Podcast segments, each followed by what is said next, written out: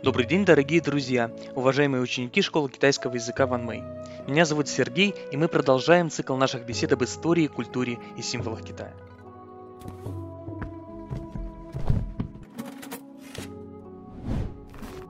Сегодня речь пойдет о даосизме, вернее о человеке, который традиционно считается отцом-основателем даосского учения. Итак, встречайте перед нами легендарный Лао Цзы. И слово «легендарный» указывает не только на необычайную популярность фигуры седого ребенка, так дословно переводятся иероглифы Лао Цзы, но и на сложности с установлением достоверности Лао Цзы как реального человека. И здесь возникает сразу несколько вопросов.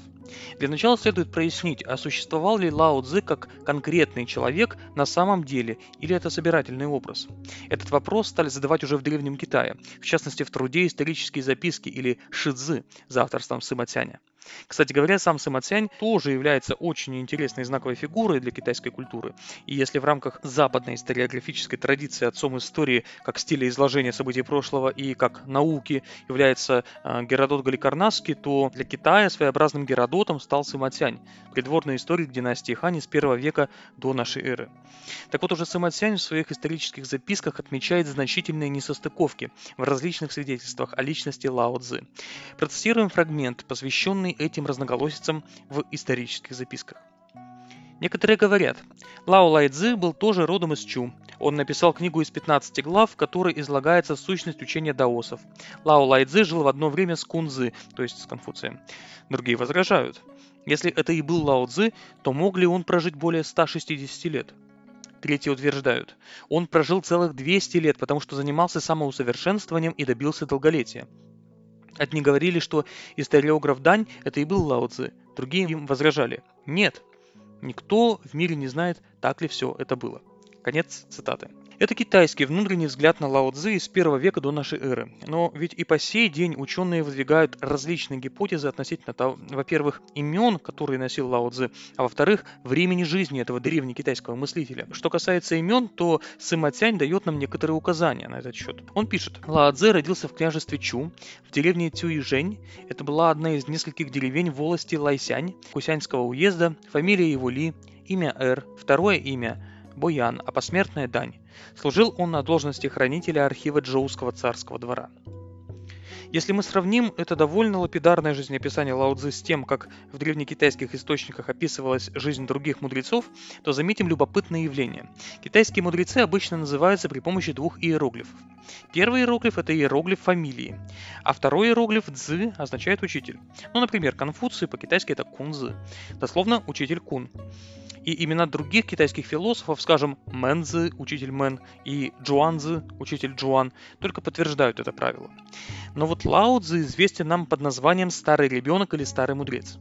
В чем же здесь дело? Как это можно объяснить? Более поздняя средневековая даосская традиция возвела Лао Цзы в ранг божества, одного из так называемых трех чистых. Здесь наряду с Лао Цзы, третьим богом, фигурирует Тайшан, второй бог, ученик первого верховного бога Тяньцзуня. И вот это обожествление Лао Цзы сопровождалось созданием преданий о рождении китайского мудреца.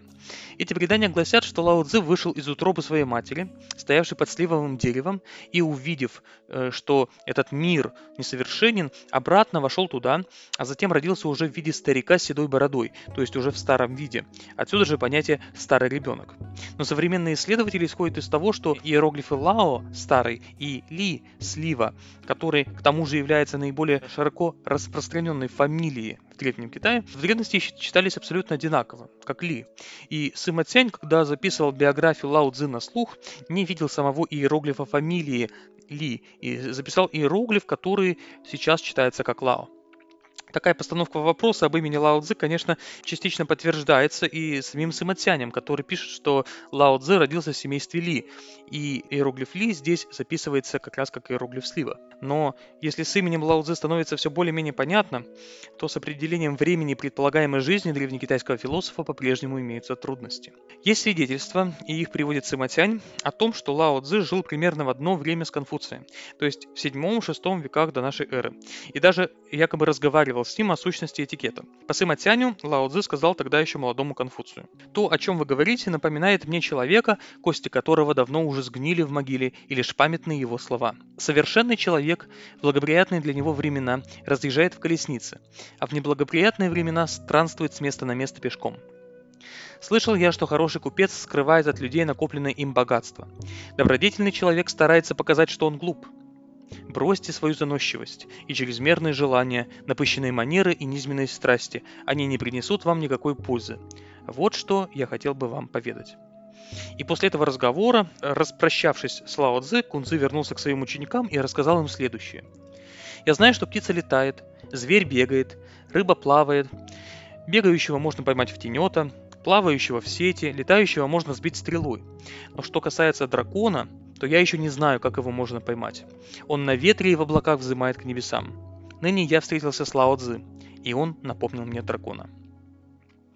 Но вместе с тем, вот такая трактовка времени жизни Лао Цзы, то есть 7-6 века до нашей эры, причем именно 603 год до нашей эры часто указывается в таком случае как точный год рождения Лао Цзы, не может считаться однозначной и правильной.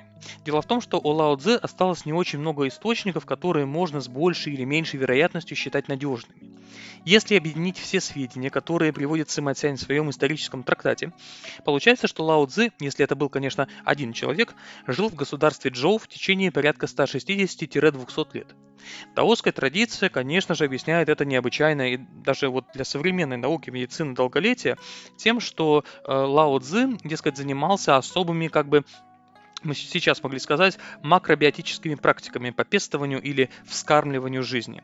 Действительно, учение о бессмертии или сяньсюэ является одной из важнейших доктрин даосизма и содержит в себе рекомендации для достижения телесного бессмертия. Эти рекомендации подразделяются на внешние практики, направленные на получение эликсира бессмертия. И здесь мы с вами, уважаемые слушатели, можем вспомнить историю императора Цинь Шихуанди, который, как считается, погиб, испытывая очередной такой эликсир. И есть также внутренние практики, которые предполагают работу с психикой человека и ее самонастройку на вот это вот бессмертие. Но беда и проблема здесь в том, что свое развитие учение сяньсюэ, учение о бессмертии, получило лишь в 4-3 веках до нашей эры. В древних царствах Янь и Ци среди так называемых фанши или магов и даосов, которые в основном занимались целительством. И даже если бы эти практики в самом деле помогали достичь почтенного возраста в 200 лет, все равно они возникли позже предполагаемого времени жизни Лао Цзы. Но здесь есть еще один проблемный аспект. Хотя Лао Цзы часто и признается отцом-основателем даосизма, в действительности никакого даосизма в годы предполагаемой жизни Лао Цзы еще не существовало. Сам термин даосизм впервые появляется в первом веке до нашей эры в труде уже знакомого нам вышеназванного Сыматяня, который под даосами понимает максимально широкую категорию лиц. Отечественный китаист Алексей Маслов сообщает, что даосами могли быть гадатели, так называемые маги, фаши. Это могли быть ранние шаманы и шаманки из южной части Китая. Вспомним, у нас есть об этом лекция, где располагалось царство Чу. Этими людьми могли быть также различные искатели бессмертия, это могли быть знахари, это могли быть лекари, то есть это была вот максимально широкая категория людей, которая, по сути дела, не подпадала ни под одну иную классификацию и категорию. Они могли быть конфуцианцами, они могли быть легистами, они могли исповедовать разные философские воззрения на мир. Ну, буддизма в ту пору в Китае еще не было, он появится в Китае лишь в первом веке нашей эры. И получается, что, строго говоря, Лао Цзы даосом быть по определению не мог. Так же, как не мог быть даосом и Джуан Цзы, тоже известный, как считается, даосский ученый, и многие другие последователи, которые сегодня часто причисляются к первым наставникам даосизма. Что же тогда остается нам от Лао Цзы? На что мы можем опереться? Как ни странно, это труд Дао Дэ Цзин, то есть канон пути добродетели или канон пути благодати. Путь — это Дао, а Дэ часто переводится либо как добродетель, либо как благодать. Этот канон, как считается, принадлежал перу, а точнее говоря, каллиграфической палочке самого Лао Цзы. При этом история создания этого трактата весьма туманна. Мы уже сегодня цитировали фрагмент из исторических записок, где говорилось о том, что Лао Цзы работал хранителем архивов Джоуского царского двора. На практике такое положение означало, что Лао Цзы был своего рода чиновником, который хранил древние рукописи. Учитывая специфику эпохи Джоу, когда в подсчете на государственном уровне были гадания на черепашьих панцирях, об этом у нас тоже есть отдельная лекция, и различные шаманские обряды, мы понимаем, что значительная часть этих рукописей была посвящена мистическим ритуалам.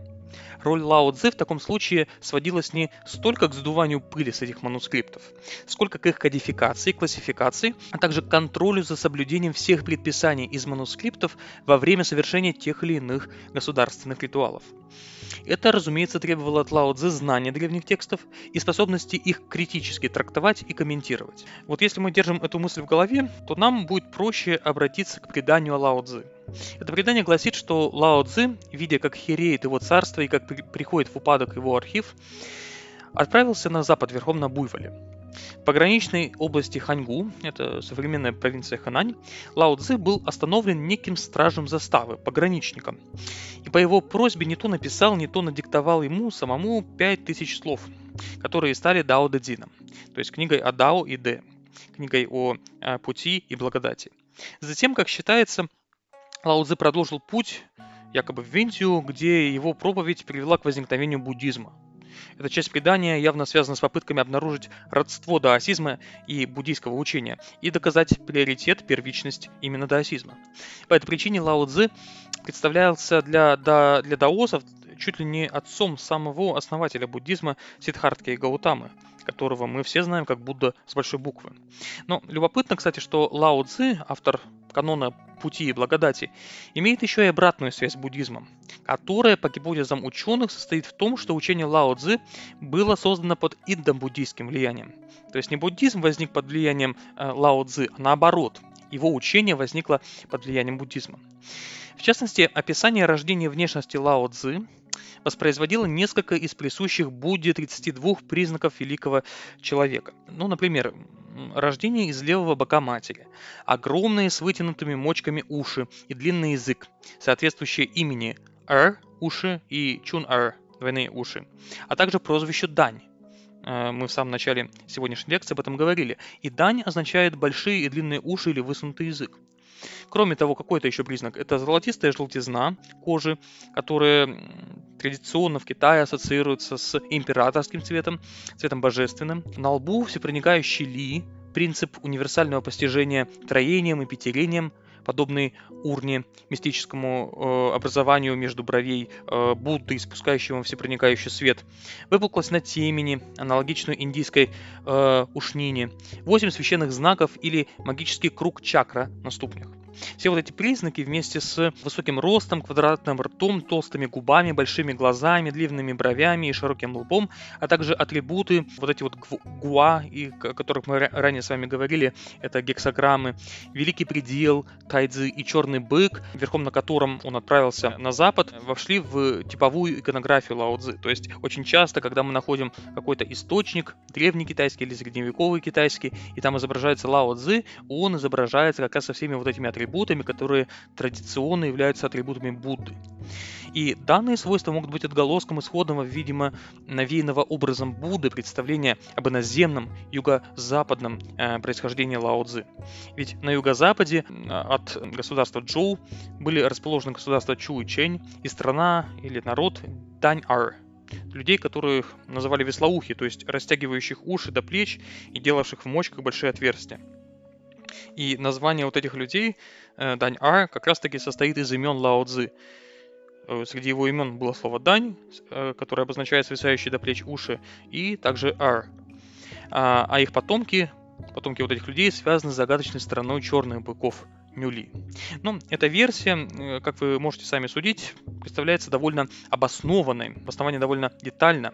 Но как бы то ни было, если все-таки мы вернемся к тексту канона «Пути и благодати», становится заметно, что он сам по себе разделен на 81 параграф. И это число 81 здесь тоже не случайно. Дело в том, что это символическое число, которое означает совершенную полноту свойств, по аналогии с китайской таблицей умножения, в основе которой лежит девятка. И 9 и 9, как раз мы знаем, будет 81. И вот каждый из этих 81 параграфа представляет собой некое изречение с советами о том, как человеку следует жить. Есть, например, советы и государственного масштаба. Скажем, государство, согласно Лао Цзы, должно быть маленьким, чтобы люди жили на расстоянии буквально лая собак друг от друга, чтобы могли сходить друг к другу в гости хоть каждый день. С другой стороны, пишет Лао Цзы, правитель – это тот, кто не вмешивается в дела людей. Лучший правитель – это тот, о котором вообще не знают. За ним по степени хорошести следует правитель, которого уважают, потом идет правитель, которого боятся, и, наконец, на самом дне это правитель, которого не уважают. В общем-то, высказываний очень много, они относятся как к устройству общества, так и к устройству поведения конкретного человека, но в целом сам по себе этот текст он происходит из рукописи, которая найдена была в ханьском захоронении, относящемся ко II веку до нашей эры. Однако любопытно, что в 1990-е годы были найдены бамбуковые дощечки с более ранней версией этого текста. В этой более ранней версии текста, которая насчитывает не 5000 иероглифов, да, которые изначально, вот, как принято в традиции, входят в канон Дао Дэ Цзин, а всего лишь 2000 иероглифов. Так вот, более ранний текст помог ученым установить определенную закономерность. Каждый параграф вот этого оригинального, наиболее древнего фрагмента Дао Дэ Цзин изначально состоял из двух частей. Первая часть всегда была очень ритмизирована и читалась во время ритуалов, видимо, нараспевку, как современный рэп или речитатив. Вторая же часть содержит, в общем-то, какие-то комментарии и не содержит в себе четкого ритма. Написано более современным языком, чем первая часть, исходная часть. И это указывает на то, что первоначально текст Дао Дэ Цзин представлял собой компиляцию магических изречений для различных ритуалов. Отсюда их ритмичность, а также комментарии к каждому такому изречению или заклинанию. И здесь-то следует вспомнить о роли Лао Цзы, или человека, который послужил прообразом для Лао Цзы. Он, как известно, как мы с вами обсуждали ранее, работал хранителем царского архива, классифицировал и комментировал архивные записи в царстве Джоу. Получается, что предание Лао Цзы, во всяком случае, если судить по наиболее древней версии текста Дао Дэ Цзин, не лишены оснований, а сам Лао Цзы вполне мог бы быть историческим, реально существующим лицом.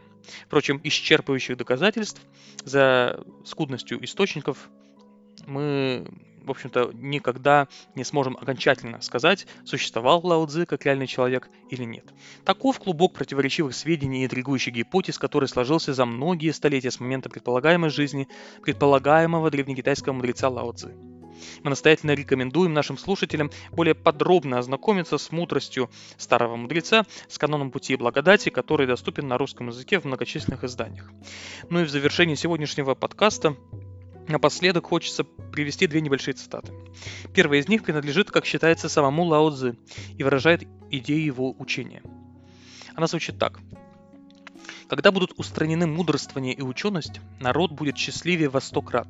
Когда будут устранены человеколюбие и якобы справедливость, народ возвратится к сыновней почтительности и отцовской любви. Когда будут уничтожены хитрости и нажива, исчезнут воры и разбойники. Все эти три вещи происходят от недостатка знаний. Просто нужно указывать людям, что они должны быть простыми и скромными, уменьшать личные желания и освобождаться от страстей. Ну и вторая цитата от уже знакомого нам Сыма Цяня. Он пишет. Лао Цзы учил, что дао бесплотно. Оно есть небытие, оно неосязаемо, сообразуется с обстоятельствами, что всякое преобразование происходит без воздействия извне. Вот то ценное, что заключено в учении Лао Цзы. Поэтому книга, которую он написал, глубока по содержанию и познать ее до конца трудно. Ну а сегодняшняя лекция подошла к концу. Услышимся с вами в новых выпусках нашего подкаста. До скорых встреч!